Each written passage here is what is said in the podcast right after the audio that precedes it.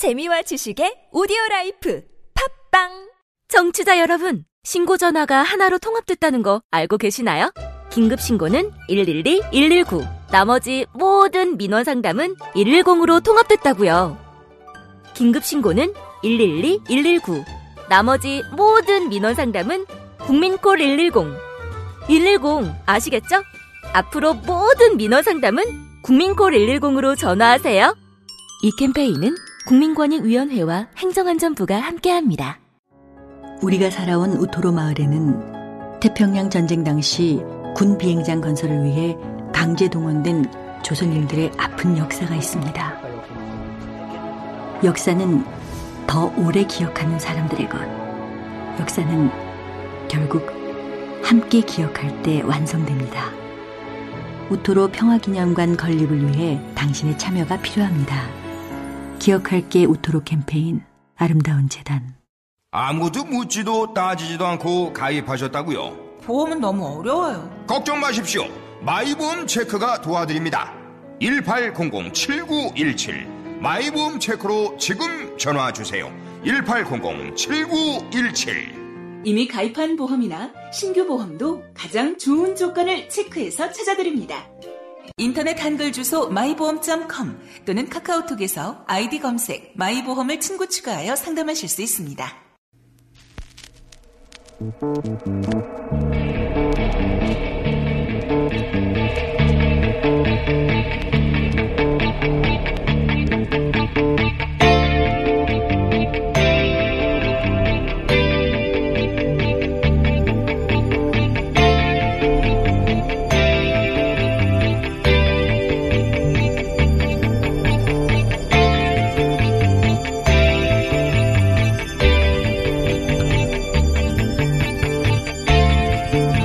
안녕하세요 경준입니다.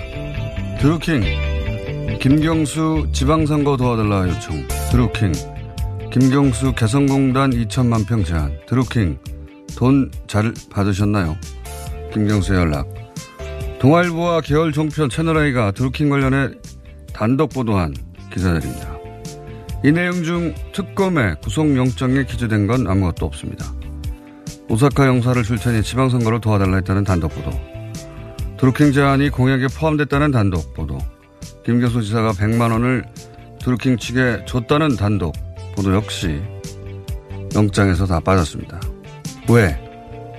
드루킹 주장이 사실이 아니거나 대질 신문 내용과 옥중 편지와 드루킹 자신이 작성한 문서의 내용이 서로 다 달랐으니까요. 동아는 심지어 2차 소환 조사가 끝나기도 전에 조사 내용을 기사화합니다. 피의자가 자신의 조서 작성을 끝내기도 전에 어떻게 그 내용이 기사화될 수 있는가 특검이 준 거죠. 특검이 그렇게 피해 사실을 흘렸고 그리고 그 주요 내용은 단 하나도 영장에 기재되지 못했다는 사실.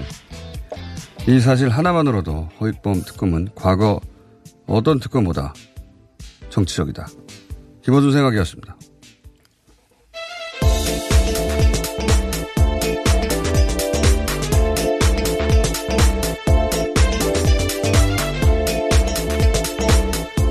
시사인의 김은지입니다. 네. 어, 저희가 주말 방송을 했다면 주요 내수와 영장 기각 어, 사실 전달이 되었을 것 같은데. 네, 토요일 새벽에 결과가 나왔습니다.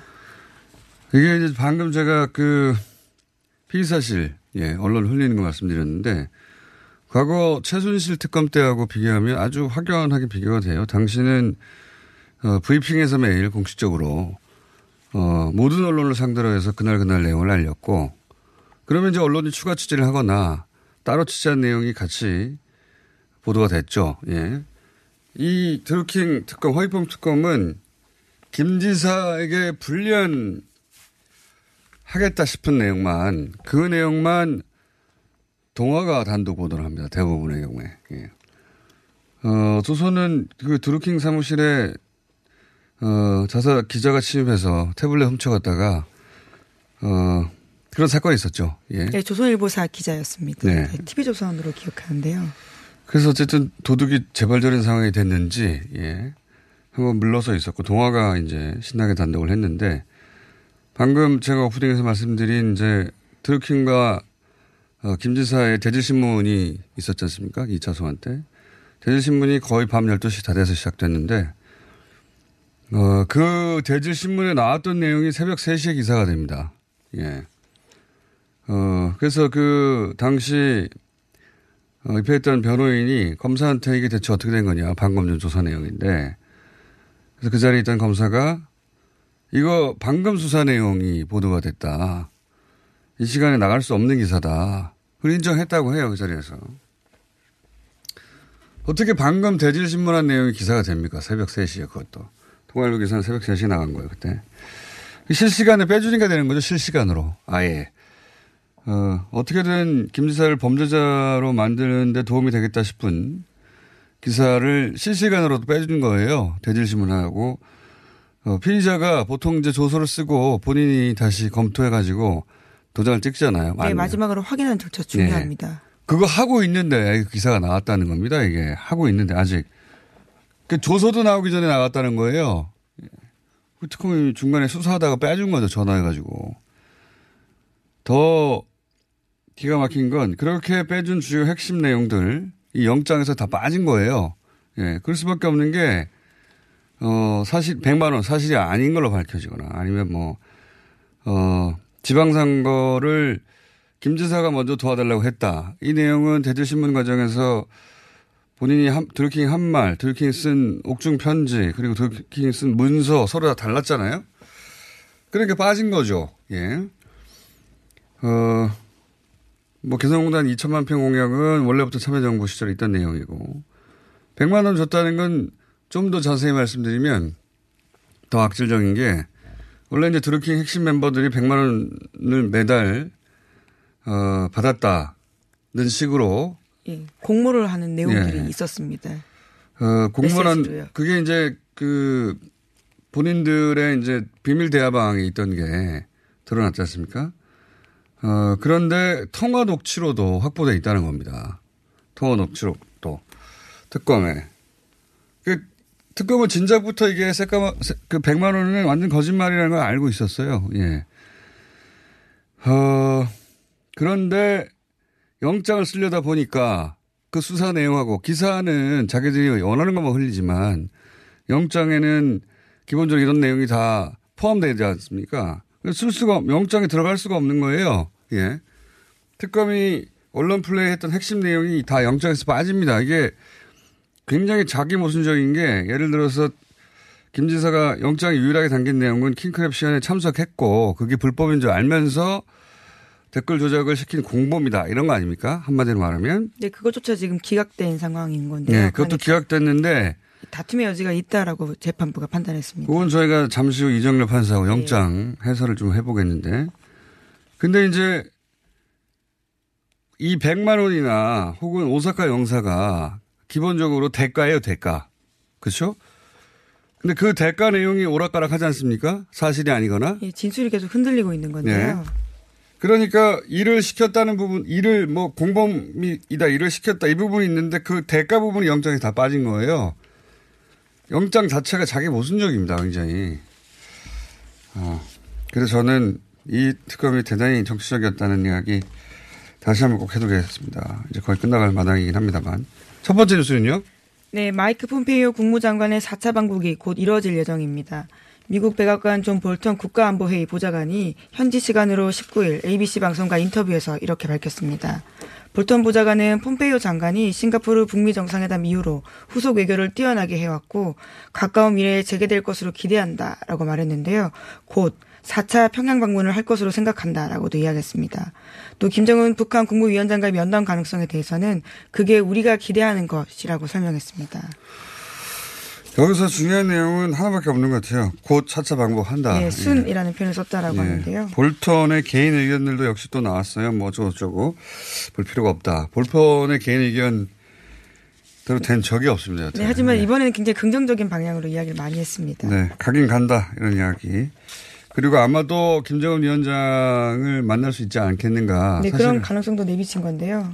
이번에 성공이냐 아니냐의 핵심은 김정은 위원장을 만나느냐 아니냐이고 볼턴이 간다는 건 그냥 만난다는 거다. 예, 그 이게 다 이루어 어, 합의가 된 거다 이렇게 보시면 될 것 같아요. 예. 자, 다음 순요. 네, 관련해서 북한이 탄도미사일 발사 관련해서요. 국제 민간 항공기구 그러니까 ICAO의 사찰을 허용하기로 했다는 보도가 나왔습니다. 일본 교토통신의 기사인데 북한이 탄도미사일 발사에 따른 민간 항공기의 안전을 감시하고 보장하는 임무를 띈 이 기구의 현장 조사를 수용하기로 했다라는 겁니다. 이 기구는 유엔 산하 기구이기도 하고요. 전 세계 190 190개국이 이상이 참여하고 있습니다. 이게 이제 직접 비핵화는 아닌데 간접적으로 국제사회에 어, 미사일 발사 관련한 프로토콜, 그 규범을 준수하겠다. 네, 그러니까 예. 사찰을 수용하겠다라는 첫 조치라는 점에서 의미가 있다라고 합니다. 그러니까 원래 이제 미사일 예고 없이 발사하면 어, 운항 중인 비행기하고 어, 뭐 부딪히거나 하여튼 위험해질 수 있지 않습니까? 어, 그 규정을 앞으로 지키겠다. 예, 이런 얘기입니다. 그러니까 직접 비핵화는 아니지만 간접적으로는 어쨌든 미사일 발사 관련해서 국제기범을 지키겠다는 의지의 네. 표명인 거죠. 특히 네. 민간 항공에 위험이 될 수 있는 다른 활동들을 하지 않겠다라는 차원에서의 의미가 있습니다.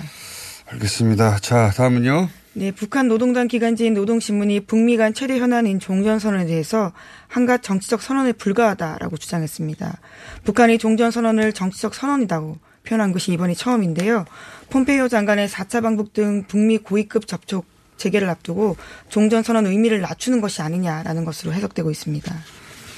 예, 우리 언론의 해석은 별로 다시 중요하지 않고 결국 이거는 우리 남쪽에서도 오랫동안 해왔던 얘기죠. 정치적 선언이다 초반부터 해왔던 얘기인데 북한 남쪽 모두의 불만이죠 이게 이게 정치적 선언에 불과하는 이것까지 안 해주면 나중에 어, 미국 의회 동의를 얻어야 비준을 얻어야 되는 평화협정이나 또는 뭐 경제 제재 이런 거 어떻게 풀려고 그러냐 이것도 안 해주면서 이런 이야기인 거고요. 네, 그래서 이런 표현도 있는데요. 우리가 무슨 믿음과 담보로 조미 관계의 전도를 낙관할 수 있겠는가라는 표현도 있습니다. 미 국무부 혹은 뭐 폼페이 혹은 트럼프에게 어, 항의 메시지를 보내는 거죠. 예.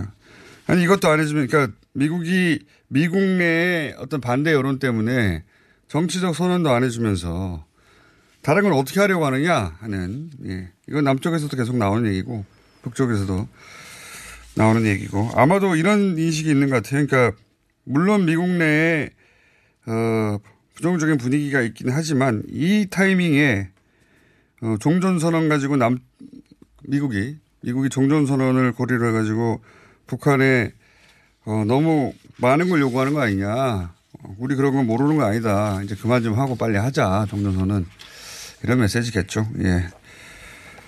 자 다음 뉴스 있습니까? 네, 관련된 뉴스 계속 전해드리겠는데요. 시진핑 중국 국가주석이 다음 달 북한을 방문해서 구구절 행사에 참석할 계획이다라는 외신 보도가 있습니다. 싱가포르의 스트레치 타임즈라는 곳에서 지난 18일에 전한 바인데 시 주석이 9월 8일부터 10일까지 사흘 일정으로 북한을 방문할 수 있다는 관측이 나오고 있습니다. 그렇군요. 시진핑 주석이 주석이 된 이후에 어, 김정, 처음입니다. 예, 네. 북한이 아니라 한국을 먼저 갔거든요. 예. 당시 북한은 중국은 북한에 대해서, 어, 김정은 체제에 대해서 100% 인정하지 않는 분위기였던 것이고, 이번에는 이제, 어, 100%가 아니라 1000% 인정하는 의미로 구구절에 가는 게 아니겠나. 네, 만약에 가게 된다면 그렇다라고 하는데요. 아직까지 확정적이진 않지만 우선은 당쪽 기구인 중국 공산당 대외 연락부 선발대가 방북했다는 소식도 전해졌다라고 합니다. 가겠죠. 뭐, 이 뉴스는 뭐, 진작부터 나왔기 때문에. 자, 다음은요. 네, 그리고 남북의 이산가족 상봉이 오늘부터 2박 3일 일정으로 금강산에서 시작됩니다. 65년 만에 재회를 하는 가족들이 생기는 건데요. 이산가족 상봉 행사는 2015년 10월 이후에 2년 10개월 만입니다. 문재인 대통령과 김정은 북한 국무위원장이 지난 4.27 남북 정상회담에서 8.15를 계기로 이산가족 상봉 행사하기로 합의한 거에 따른 겁니다.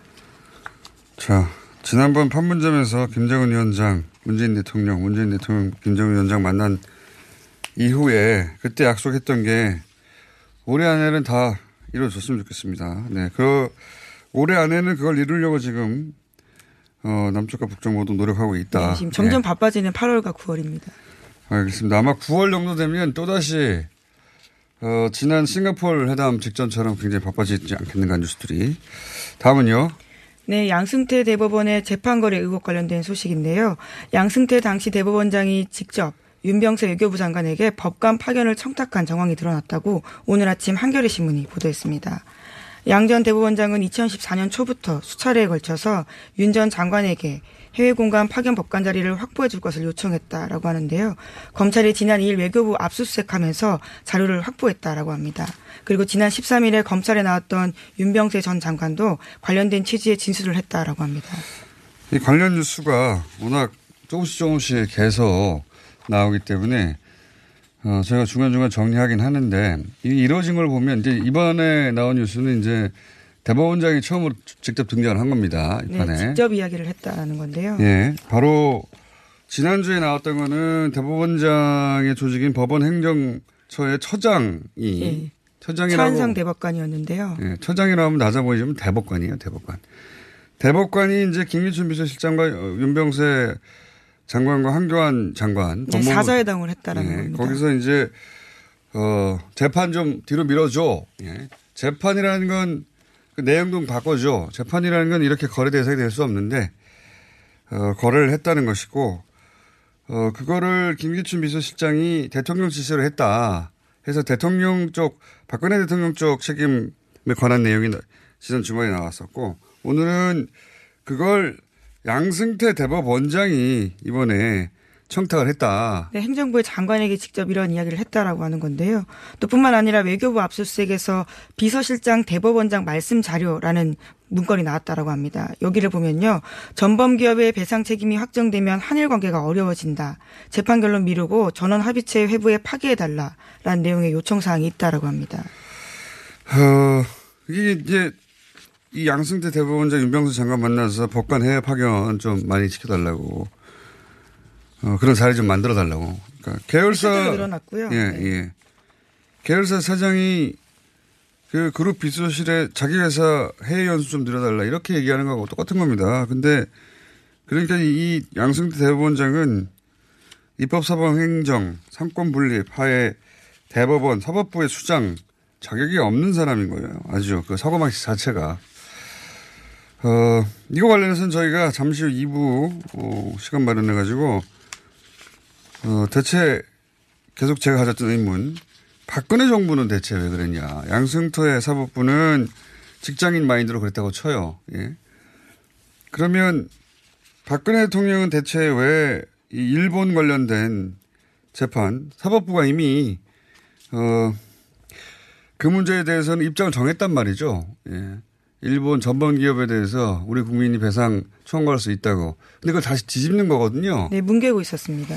왜 대통령 박근혜 대통령은 그렇게 일본과의 관계에 대해서 뭐랄까요? 어, 이런 조심스럽다도 아니고 친일적인 행태. 그러니까 그외 단어 외에는 없어요. 예. 그거 가정에 안 써보려고 다른 단어를 써볼까 했는데 이렇게 친일적인 사고 방식을 가졌는지 잠시 후에 한번 짚어보겠습니다. 자, 시간이 다 됐는데 예, 그럼 하나만 더 전해드리겠습니다. 새누리당이 2012년 19대 총선 당시에 구청 등에서 빼낸 주민 명부를 선거에 활용했다는 주장이 나왔다고 하는데요. 오늘 아침 한겨레 신문이 보도하고 있습니다. 이 내용은 저희가 잠시 후에 취재 기자 예, 와 함께 짚어보겠습니다. 오늘 여기까지 하겠습니다. 시사인의 김은지였습니다. 감사합니다. 네. 바로, 어, 간만입니다. 네. 김경수 지사 구속영장 기각, 영장 전담 해설 판사로 불리다가 이제는 변호사 개업을 하신 이정열 변호사님 전화 연결했습니다. 안녕하십니까. 안녕하십니까. 요즘 어찌나 연기하기 힘든지요. 저희가 연락하면 답도 잘 없으시고, 어- 어찌나 바쁘신지. 아이, 작전 세력이 그렇죠, 뭐. 지금 잘 되고 계십니까, 장사는? 아유, 힘듭니다. 장사, 장사 힘듭니까? 개업하셨는데. 자, 이거 얘기 좀 해볼까요? 그, 예. 김경수 지사가, 어, 구속영장 기각이 됐습니다. 네. 어, 우선 법원의 판, 뭐랍니까? 결정문이라고 합니까? 결정문으로 보자면, 법원은 왜 이런 판단하는 겁니까? 아, 뭐, 크게 말씀드리자면 이게 법적인 부분이 있고, 예. 그 다음에 법 외적인 부분이 있는데 두 가지 측면에서 말씀드리자면 법적인 측면에서 보면 사실 이 그 부분은 아까 저기 공장장님께서 김은지 기자님하고 얘기하셨던 부분이랑 정확하게 일치합니다. 제 생각하고.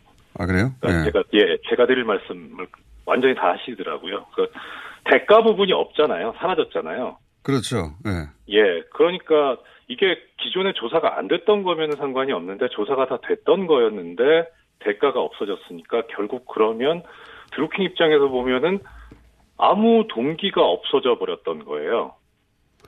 그렇죠. 범죄를 네. 해야 될, 예, 공모를 해야 될 아무런 동기가 없어요. 그냥 혼자 해도 될 일을 왜 김경수 지사하고 공모를 하느냐, 오석과 총영사 자리를 주니까 하는 거였는데, 또는 뭐 없어져- 돈이라도 주니까 하는 거였는데 그렇죠. 예. 대가가 없어져 버렸으니까요. 그러니까 그 부분 범죄 동기, 공모의 동기가 사라져 버렸기 때문에 그래서 그 부분이 명확하게 규명이 안 되니까 어, 그 부분 불명확했던 거고 그 다음 또 하나는 그 도두영 변호사라고 네네. 오사카 총영사라고 가기로 했던 분 있잖아요. 네네. 그분이 구속영장 청구가 두 번 됐다가 전부 다 기각이 됐었어요. 예. 그러니까 그렇게 보면 이분은 만약에 이 공모 관계가 인정이 됐을 때 그 공모 범행으로 인해서 혜택을 받는 사람이잖아요. 이득을 받는 사람이잖아요. 예. 근데 그 이득을 받는 사람이 구속영장 청구가 기각이 돼 버렸어요. 그러면은 이득을 받는 사람은 오히려 기각이 됐는데 그 원인이 됐던 사람이 영장이 발부가 된다는 게 균형이 또 안 맞아 버리거든요. 그 대가성으로 거론되던 부분들이 다 이제 그 진술이 흔들리고 자기가 네. 드루킹이 했던 말과 문서, 뭐 편지와 다 다르니까 대가성 부분이 이제 하나도 담기지 못한 거 아닙니까? 그죠? 그렇죠. 특검도. 예. 그러고 나니까 그러면 이게 과연 공모했다고 볼 수 있느냐. 라는 문제가 되니까 범죄 사실 자체가 인정이 안 된다는 거였죠. 그래서 이 요는 그겁니다. 그러니까 보통은 영장 청구라는 게, 어, 뭐 사실상, 법적으로는 그렇지 않지만 사실상 어떤 의미를 가지냐면 기존에 수사를 하고 있던 과정에 표현이 적당한지 모르겠어요. 1차 결제쯤 됩니다. 그러니까. 다른 외부 음. 기관에 내보내서 지금까지 하고 있는 게 방향이 맞느냐. 예. 이, 이런 그런 정도의 음. 의미를 가지는데 그 부분에서 지금 무너졌다는 거고요. 그다음 또 하나는 그게 일반인들한테는 사실 죄가 있느냐 없느냐처럼 느껴지기도 합니다. 거의. 그렇죠. 그래서 예. 그게 사실상으로도 그렇게 운용이 돼 왔어요. 그러니까 음. 원래는 영장이 발부되고 나서 추가 수사를 하는 게 이제 추가 수사를 위해 사실 영장을 발부하거든요. 그런데 네. 법적으로는 그런데 실제로는 지금까지 수사한 게 어느 정도 타당성이 있느냐 없느냐를 체크하는 그런 기능을 해왔었고, 그다음 또 하나는 사실 법적으로 보면 이렇게 뭐 영장 청구하는 순간부터 아, 이 영장은 나오기가 힘들겠다, 어렵겠다라는 생각이 주류였고 저도 그랬었는데 담당 재판부가 좀 이상했거든요.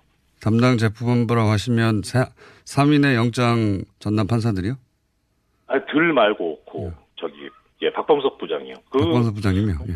예, 그 부분이 좀 이상해가지고 그래서 좀 걱정을 많이 했어요. 그래서 이상하다고 하시면 뭐 과거에 그 어, 변호사님이 보시기에 이거 이상한 판결인데 하는 경우가 있었다는 말씀이신 거죠?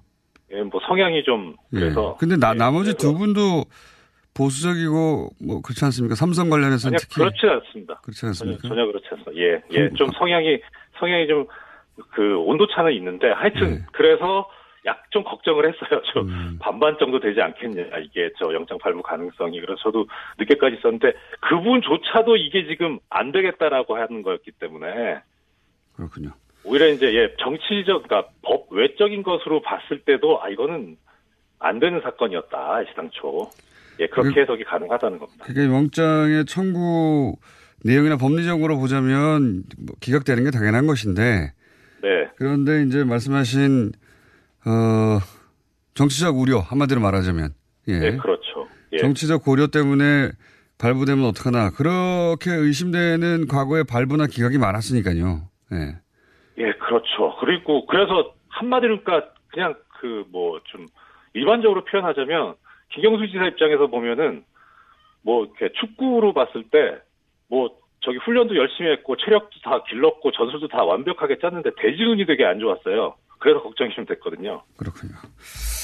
알겠습니다. 오늘은 민나 여기서 여기서 그치고요. 예. 요즘 그 TV도 하셔가지고 예. TV에서는 제가 자세는 안 보고 수쳐 지나가면서 보고 있습니다. 예, 고맙습니다. 자, 오늘 여기까지 하겠습니다. 예, 고맙습니다. 네, 지금까지 이정열 변호사였습니다.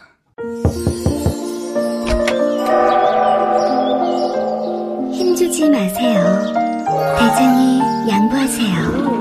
엉짱하지 밀려있는 그 부드러움. 미궁 대장사랑. 아무도 몰랐어요. 제가 벌써 사고 나온 걸. 앉자마자 밀려오는 배출의 카타르시스 빅동의 추억 미궁 대장사랑 요즘 번역 어디다 맡겠지? 번역 협동조합이 있잖아. 그럼 통역은? 번역 협동조합이 있잖아. 눈에 확 들어오는 번역, 귀에 쏙 들어오는 통역. 번역과 통역은 번역 협동조합에 맡겨주세요. 세상 모든 사람과 소통하다. 서울시 사회적 경제 우수기업 번역 협동조합. 문의 02388-0003. 이거 차량용 핸드폰 거치대야? 응, 조인트라고 투임에서 새로 나왔는데 얼마나 편한지 몰라. 동생은 인터넷 강의 볼 때 태블릿 거치대로 쓰고 우리 엄마는 요리할 때 레시피 보는 용도로 쓰기도 해. 조인트라고? 응, 우리 아빠는 골프 스윙 연습할 때도 셀카 거치대로 쓰시던걸? 그러면 나도 헬스 할 때 셀카 거치대로 쓸 수 있겠네. one, two, three 할 때 two, 힘 세다 할 때 힘, 투, 힘. 네이버에 투 힘을 검색해보세요. 여보, 아버님 때문에 걱정이야. 통 음식을 못 드시네. 걱정하지 마세요. 화이트 이치과에 가서 임플란트 하시면 되죠. 만 65세 이상 어르신은 본인 부담금이 최대 30%까지 내려갔어요. 게다가 평일 매일 야간 진료한대요. 그래? 그럼 화이트 이치과에서 장모님까지 임플란트 해드려야겠네. 부산 경남 5개 지점 착한 치과 브랜드 화이트 이치과 문의는 1544-2944 네이버에 화이트 이치과를 검색하세요.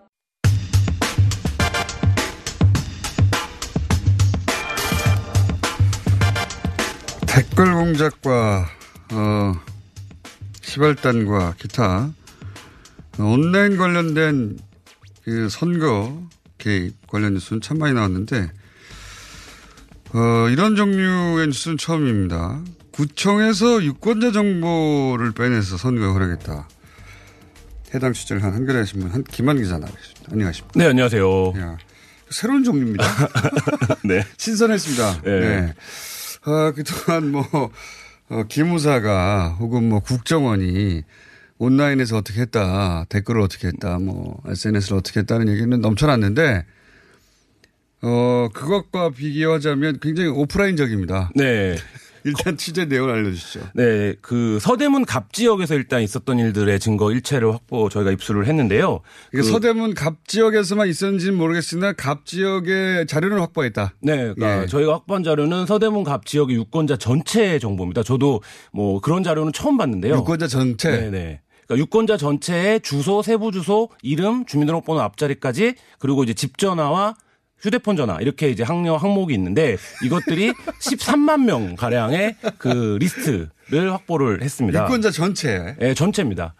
그래서 총선을 6개월 정도 앞두고 이 문건이 작성이 됐는데요. 총선 6개월 전에. 네네. 2012년 총선 6개월 전에, 그러니까 공식선거운동이 개시하기 훨씬 전 상황이죠. 참 준비를 빨리 하는군요. 예, 네, 그렇더라고요. 이 지역이 그 조금 정치에 관심 있으신 분들은 아실 텐데 친박 핵심이었죠. 이성원 의원과 네. 우상호 의원이 계속 주고받던 지역구입니다. 음. 그러니까 한 번은 이성원 의원이 이기고 한 번은 우상호 의원이 이기고 그다음에 이렇게 주고받다가 최근에 이제 우상호 의원이 두 번 연속 이겼는데 그래서 굉장히 서울에서도 치열한 지역입니다. 네. 맞습니다. 예. 그래서 이 지역 선거를 앞두고 그 당시 현역 의원이었던 새누리당 이성원 의원 측 보좌관들이 어 논의를 시작합니다. 우리가 어떻게 선거를 치를 것이냐에 대한. 그러면서 두 가지 방법을 얘기를 했다고 해요. 네. 반쯤 불법인 방식과 완전 불법인 방식을 어, 논의를 했대요. 반쯤 반쯤 불법은 뭡니까? 반쯤 불법인 방식은 여러 가지 지역 내에 있는 단체들이나 뭐 이런 시설들에서 개인정보, 이- 입력된 개인정보들을 빼오는 거죠. 아, 그러니까 예를 들어서 뭐 수영장. 그렇죠. 뭐 이렇게. 네네. 뭐 체육회 시설들. 이런 네. 데들에서 이제 그 그런 방식들은 보통 선거를 앞두고 여야 막론하고 잘하죠. 예, 예. 이렇게 개인 정보를 모아야 되니까 어떻게든지 전화번호를. 개인 정보를 모으려고 네네. 여기저기 하다못해 식당도 가고 막 네, 그래요. 그렇죠. 예. 네, 주차되어 있는 차 사진도 찍고 그러는데요. 근데 이제 그런 절, 절실하거든요. 그렇죠. 그게 제일 중요한 이제 성패를 자기들- 가르는 문제니까. 그렇죠. 자기들이 누구를 상대로 선거 운동을 할 건지를 미리 알아야 되는데 파악할 방법이 없으니까. 네, 그렇죠. 반쯤 불법인데 네. 완전 불법을 했군요. 이들은 이제 구청에서 아예 주민명부를 빼오자 이렇게 결정을 하고 실제로 며칠 후에 이성원 의원의 보좌관이 USB에 담긴 구청에서 전산망에서 유출된 그 주민명부를 전달했다라는 겁니다. 거기에 보면 유권자 전체와 어 그리고 중요한 건 연락처. 왜냐면 문자를 보내야 되니까 그렇죠. 보통 선거 기간에 휴, 그 지역 유권자의 10% 정도의 휴대폰 번호만 확보를 해도 엄청 선거를 잘한다. 이런 평가가 여야 모두 있어요. 여기는 100% 확보했군요. 어, 그러니까 기입되지 않은 걸 제외하면 다 확보한 거죠. 실제로 어, 지역 유권자의 한 13만 명인데 그중에 9만 명 정도랑은 통화를 할 수 있는 전화번호를 확보를 한 이야, 겁니다. 정말 대단합니다. 이걸 어떻게 확보한 거죠? 어, 방법은 그 USB에 일단 담아 왔다라고 해요. 그 주, 주민명부 자체를. 누가 어떻게 빼줬냐 이거. 그러니까 거기에 그- 담아 왔겠죠. 네. 다 기억했겠어요. 그럼 네네. 그걸. 서, 저희가 서대문구청에 확인을 했는데 서대문구청 관계자도 깜짝 놀라더라고요. 그러니까 이런 자, 이런 자료가 어떻게 외부에 있을 수 있냐. 아니 그건 그 국가 전산망에서 통째로 받았다는 얘기인데. 그렇죠. 그러니까 그래서 요새는 개인정보 보호 관리가 엄격해져서 동사무 동사무소 같은 경우에는 자기네 동의 적, 그 개인 정보만 접근이 가능하고 네. 그걸 넘어설 때는 반드시 목적을 기입하게 돼 있습니다. 공무원들도 왜 네. 이걸 열어보는지. 그러니까 그 서대문 가비 행정구역이 14개 동인데요. 네. 이 14개 동 전체에 접근할 수 있는 거는 구청 내에서도 서너 개과밖에 안 돼요. 그러니까 서너 개과에서 누군가가 이거에 접근을 해서 그 정보를 뺐다 이렇게 볼 수 있습니다. 아니 그것도 접속 기록이 다 남을 텐데. 그게- 개인정보 조회 자체도 힘들어가지고. 그래서 저희도 당연히 이제 접속 기록이 남아 있을 거라고 생각을 했는데요. 최동욱 사건 이후에 서초구청에서 이제 최동욱 그 검찰총장. 검찰총장의 이제 네. 개인정보들을 빼준 사건이 있었는데 그 사건 이후에 새롭게 내려온 개인정보 관리 지침에 따라서 6개월마다 로그 기록을 삭제를 한다는 거예요. 그게 올- 거꾸로 돼야 되는 거 아닙니까? 그래서 로그 굉장히- 기억을 네. 6년으로 늘려야지 어떻게. 네. 그래서 공무상 로그 기록은 되도록이면 오래 관리 네. 보관을 해야 될 것 같은데 어쨌든 그 기록이 삭제되어 있다. 뭐 들키지 말라는 거지 그게 삭제하라면. 네, 굉장히 좀 놀랍더라고요. 그 개인정보 관리에 대한 민감성이 굉장히 높아지고 있는데 정부는 좀 거꾸로 가고 있는 게 아닌가 네, 이런 생각이 네. 그래서. 확인할 수가 없다는 겁니까? 그러니까 어느 정도 과는까지는 좁힐 수 있지만 누가 그랬는지 이런 것들은 어, 구청 자체적인 조사로는 좀 확인하기 어렵다. 뭐 이렇게 지금 어, 보는 것 같습니다. 그래서 어쨌든 그 동네 사는 유권자 전체의 주소 연락처를 다 받아서 그, 그 그런 의문 가지시는 분들 많거든요. 나는 저 정당을 지지하지 않는데 왜 이렇게 문자가 많이 오냐고. 그렇게 나간 이 유출된 정, 그 개인정보일 수도 있겠습니다. 네, 선거 기간 중에 굉장히 많은 문자와 카톡이 오가는데 사실 내 정보가 어디서 팔렸는지 워낙에 뭐 요새 그런 일들이 많으니까 지나가는데 우상호 의원 얘기가 굉장히 인상적인데 지역구 선거를 할 때 자기가 돌아다니면 지역 주민들이 그런다는 거예요. 이성원 의원 측은 그렇게 문자를 열심히 보내던데 왜 우상호 당신은 문자도 안 보내냐. 그러니까 관심이 왜 없어? 네. 지역구 관리 이렇게 소홀히 해도 되겠냐라는 얘기를 자기가 선거 기간 때마다 들어서 속으로 생각은 했대요. 이성원 의원 측이 전 의원 측이 어 개인 정보를 엄청 많이 갖고 있나 보다. 그러니까 이렇게 문자를 보낸다는 얘기를 많이 하지. 근데 자기도 본인도 이렇게 통째로 유출될 거는 상상도 못했다. 굉장히 충격적이다. 이런 얘기를 그거는 들었습니다. 진짜 상상 못 하죠. 네. 그, 야, 그 정보가 어딘가에 또 있겠네요, 여전히. 여전히 쓰이고 있다라고 볼 수 있을 것한 같고요. 번 빠져나간 디지털 정보가 네. 어떻게 영- 완전히 삭제됩니까? 그 저희 그 기사를 보시면 리스트를 사진으로 보실 수 있는데 이 리스트를 안 쓸 수가 없어요. 이렇게 정리해놓고 한 번만 쓰고 버릴 수 있는 수준의 정리가 아니고요. 그러니까. 이 13만 명의 리스트를 정리하는 게 간단한 일이 아닙니다. 그래서 저희가 이 기사를 쓰면서 주목했던 건 어, 저희가 이제 계속 매크로 관련된 보도, 온라인 선거 관련된 보도를 하는데 이게 어쩌면 그 beginning일 수도 있겠다. 시작점일 수도 있겠다. 이 13만 명의 개인정보, 완벽한 수준의 개인정보를 완벽한 거죠. 나라에서 관리하는 건데. 네, 입수해서 여긴 전화번호가 있으니까 사실 다 카카오톡 친구를 맺을 수도 있거든요. 그리고 아. 이 전화번호로 검색을 해서 여러 가지 온라인에서 할 수 있는 거의 모든 작업을 할 수 있습니다. 아, 그 말씀 하시니까 갑자기 번개처럼 떠오르는 게 뭐냐면 그 노년층만을 상대로 한 카톡들이 돌 때가 있잖아요. 그렇죠. 그거는 나이를 전화번호만으로는 안 되고 나이를 알아야 되거든요. 그렇죠. 그러니까 그 카톡을 받으시, 받으신 노년층이 다 교회 가는 것도 아니고 네. 특정 정치 성향을 확인할 수 있는 것도 아니에요. 오로지 나이예요, 나이. 그렇죠. 전혀 그러니까 골수 야당 지지자에게도 혹은 골수 여당 지지자에게도 다 오는 거예요, 이게.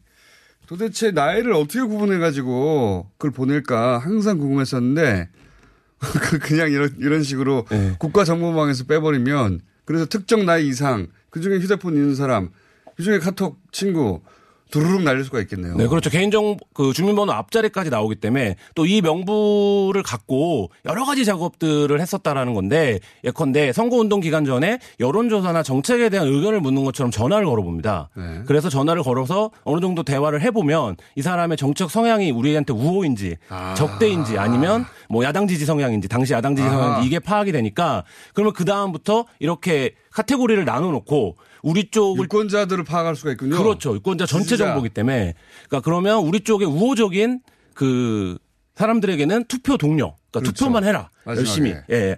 이렇게 이제 문자를 보낼 수 있고 아예 적대적인 사람들은 관리하지 않아도 되고 그럼 돈도 안 쓰고. 예, 그렇죠. 그러니까 돈을 아끼는 게 이게 이들에게 문자를 보내려면 한 달에 한 번 보내는데도 기십만 원, 백, 수백만 원이 들거든요. 이걸로 억대로 쓰거든요. 네. 모아가지고. 그러니까 그런 비용도 굉장히 최적화하고 우리의 메시지 전파 경로도 targeting도 확실하고. 예, 하고 이렇게 쓸 수 있는 거죠. 그게 최근에 미국 그 지난 대선에서 문제가 된 페이스북. 네. 페이스북을 통해서 어느 정도 정치적 성향을 어, 파악한 다음에 그 사람들만을 상대로 해서 타겟 광고를 하는.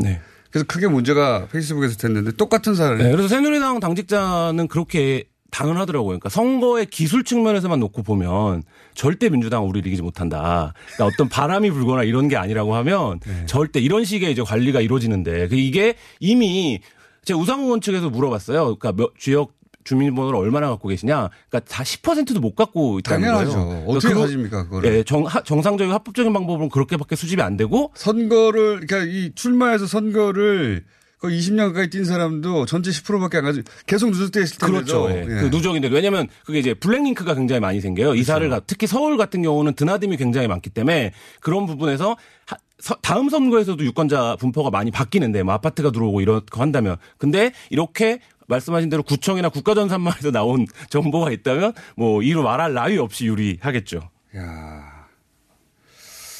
그 새누리당 지금 자유한국당이죠. 네. 선거 기술적인 측면에서 절대 기지 못한다는 얘기는 그 민주당에서도 항상 얘기했던 겁니다.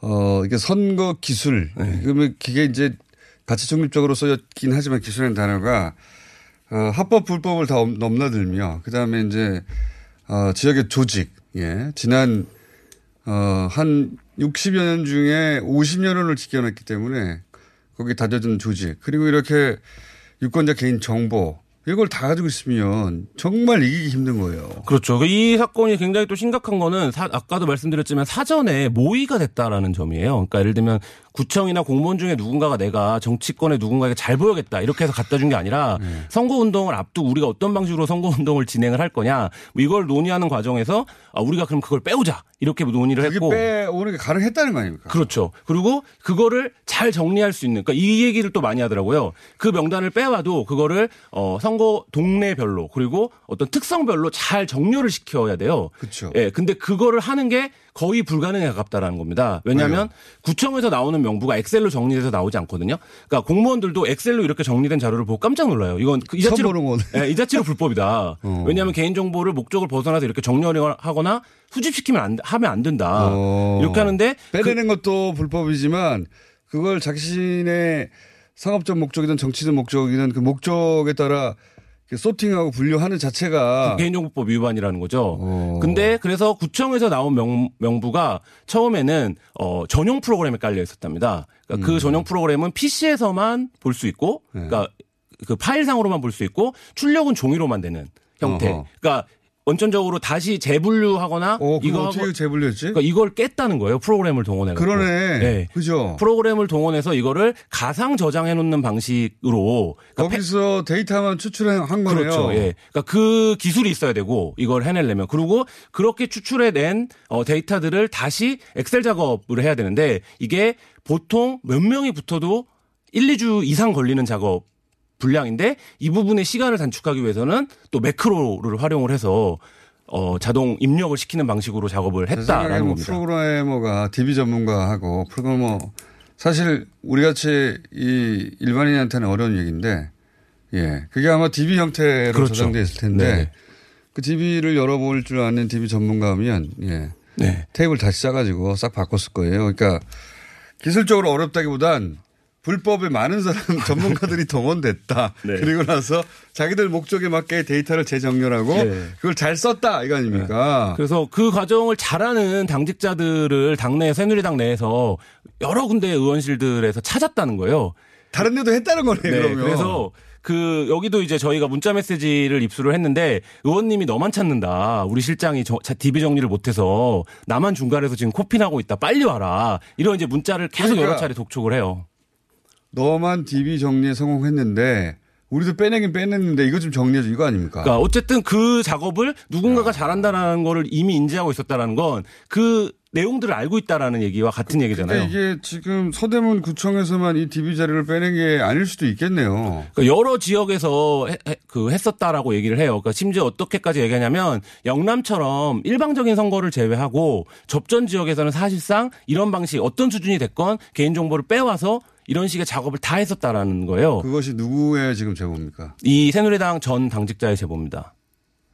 이게 특검거리네요. 이거는 새누리당이 그동안 치러왔던 보수 자유한국당인가, 자유한국당 이제 이제는. 자유한국당이 과거 치러왔던 선거들의 전체적인 그 신뢰성들을 좀 의심하게 만드는 이런 방식으로 선거를 치러왔다면 이게 얼마나 중요하냐면 야. 접전 같은 경우에는 문자를 보내고 안 보내고에 따라서 이런 이제 인사 바닥 여론이 되는 거죠. 아까 말씀드렸던 것처럼 특히 그 소위 어르신들은 문자 오는 걸 좋아해요. 그렇죠. 자기한테 네. 신경을 써준다고 생각을 하기 때문에 내가 네. 예를 들면 누구로부터 대접을 받고 있다. 정치적으로 신경을 을 나한테 써주고 있다. 이런 이제 인상을 받기 때문에 접전 지역인 경우에 굉장히 유리하죠. 젊은 세대들은 이거 스팸이라고 싫어하지만 네.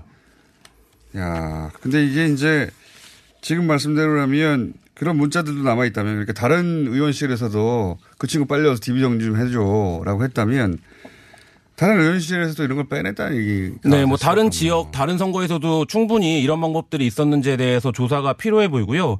이게 지금 현재도 공소시효들이 다 남아 있습니다. 개인정보보호법은 공소시효가 7년이라 올해 안에 올해까지 아직 남아 있는 상황이고요.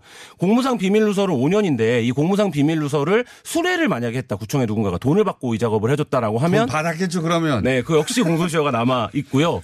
중요한 건 서대문 갑 지역구의 주민들은 집단행정 소송도 가능합니다. 왜냐하면 자기의 어, 비, 비밀이어야 할 개인 정보가 유출된 거기 때문에. 야, 이건 정말 큰일입니다. 대단한, 대단했네요. 이게 굉장히 신선한 종류의 뉴스이기도 해요. 그 동안은, 어, 온라인상에서 SNS 혹은 뭐 커뮤니티 이런 쪽에, 어, 불법만 보다가 그게 아니라 개인정보 전체를 국가망으로부터 빼가지고, 야 오늘 여기까지 하고요. 이게 다가 아니겠죠? 네, 후속, 취재. 취재 를 계속 하고 있습니다. 후속 취재 진행되면 다시 한번 모시겠습니다. 어, 대단합니다. 한겨레신문 김한 기자였습니다. 감사합니다.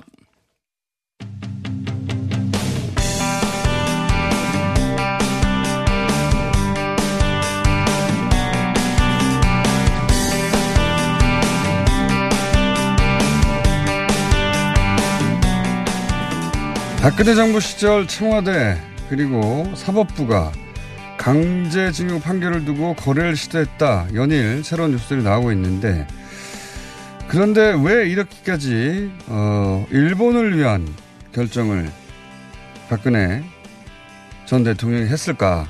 예. 이 모든 게 한일 청구권 협정 때문이다라고 이야기하시는 분이 계십니다. 어, 성공회대 한홍구 교수님입니다. 전화 연결됐습니다. 안녕하십니까? 예, 안녕하십니까. 네, 오시다가 차가 밀려서 전화로 연결될 수밖에 없고 전화로 연결됐기 때문에 시간이 짧을 수밖에 없다는 거. 네. 예, 예, 알겠습니다. 저희가 오늘 원래 스튜디오에서 말씀 나누겠는데 차가 많이 밀렸나 봅니다. 여보세요? 예, 예. 잘 안 들리세요? 어, 아니요, 잘 들립니다. 네. 잘 들리는데 차가 밀렸, 밀렸나 예, 보다는. 차가 많이 제- 밀렸습니다. 네. 예, 예. 제 질문을 무시하셔가지고. 빈정이 상했습니다. 자, 첫 번째. 예. 어, 핵심을 오늘 짚어보죠. 아무래도 한 번 더 모셔야 될 것 같은데, 한일 청구권 협정 때문에, 소위 이제 박근혜 대통령 아버지 박정희 전 대통령이 체결한 한일 청구권 협정 때문에 이렇게, 어, 박근혜 대통령이 일본과, 어, 관계에 있어서 소위 그 징, 징용을 갔던 피해자들의 청구권에 대해서 이렇게, 어, 뭐랄까요. 피해자들이 일본 기업에 청구하지 못하도록 만든 결정을 내렸다. 예, 그게 아버지가 내렸던 청구권 협정 때문이다. 왜, 요 전후를 좀 설명해 주십시오. 그 청구권 협정이란 말부터가 이제 그 상당히 문제가 있는 건데요. 아, 그래요? 예. 그 사실은 그 식민지 지배 또 전쟁 배상 해서 이제 정식으로 그 식민지 지배에 대한 그 배상을 받았어야 하는데 네네. 문제는 그 1952년도에 그 샌프란시스코 강화회의 그 조약이라는 게 있지 않습니까? 네. 일본과 싸웠던 연합국 나라들이 다 52개국이 그 50, 그 일본 대 51개국이 그 협정을 맺었는데 그 조약을 맺었는데 일본하고 제일 그 치열하게 싸운 게 우리 아닙니까? 제일 네네. 오랫동안. 예, 그리고 또 중국이 열심히 싸웠었는데 어, 중국이 중, 그, 저, 타이완도 그렇고 중공도 그렇고 아무도 초청을 받지 못했습니다. 일본이 자기랑 그, 어, 저기하고는 그 얘기하기 싫다. 어, 그래갖고 그 미국이 저 동아시아 네. 그 정세가 바뀌면서 일본을 처벌하는 대신 이 동아시아에서의 어떤 반공의 파트너로 택하면서 그렇죠. 그 한국과 중국이 배제된 채 그 평화조약이 맺어졌고 그 평화조약에서 어일그 연합국들이 전쟁 책임을 그 배상 책임을 그 받지 않기로 그 묻지 않기로 했습니다. 그 바람에 한국도 그 이 전쟁 배상을 받지 못하고 청구권이라는 음, 게 됐는데 청구권이라는 거는 어 일본과 한국 간의 그 개인과 국가 간의 민사적인 처리 문제입니다. 아, 그렇죠. 어, 그래서 이제 그 그걸 정식으로 그 배상을 받지 못하는 그런 제약 요인이 있었고요. 그다음에 이제 또 하나는 그 그러니까 지금 말씀은 일본이라는 국가와 한국의 어 개개인의 그 징용 피해자 그러니까 국가 개인이 국가에다 소송을 걸어야 되는 그리고 민사적으로 이런 일로 바꿔버렸다는 거죠. 예, 그 예, 그렇죠. 예. 예. 알겠습니다. 그리고 이제 그것을 그 정부 대 정부 간에도 그 처리가 될 수 있는데 예. 그 한일 회담이 그 이승만 정권 시절에 지연이 됐었던 건 일본이 거꾸로 그 일본인들이 여기에다 남기고 한 재산들 있지 않습니까? 예. 그, 그 일본 제국주의 국가기관이나 또는 한국에 와 있었던 그 일본인 개인이 남긴 그 재산에 대해서 우리가 청구권이 있다. 일본이 청구권이 있다 하는 그런 이제 얼토당토하는 주장을 내세우고 일본도 그렇고 한 이승만 정권도 그렇고 그 50년대에는 한일 회담을 그 이 진행시킬 그런 내부적인 저 동인이 별로 없었던 반면에 그5.16 이후에 박정희 정권이 들어서고 그 다음에는 어, 우선 미국의 압력이 차원이 다르게 진행이 됐었고 또 박정희 정권도 이 쿠데타로 민주 정권을 그 뒤엎었으니까 뭐 민주주의를 하겠다고 할 수 없지 않습니까? 그러니까 경제 발전을 하겠다. 근데 경제 발전을 하려면은 종잣돈이 필요한데 그 종잣돈을 일본에서 얻어 올려는 생각으로 한일 회담에 매달리게 된 겁니다. 그래서 한일 청구권 협정 혹은 뭐 그때 당시 어 한일 기본 조약이죠. 예, 기본 조약의 그한 부분이 이제 및 청구권이고 거기에 그 제일동포 법적 지위 문제, 어업 협정 문제, 문화재 협정 문제 등이 그 이제 부속 협정으로 같이 딸려 있었습니다. 거기에 더 이상 이제 청구권이 없다라고 결정하고 있습니까?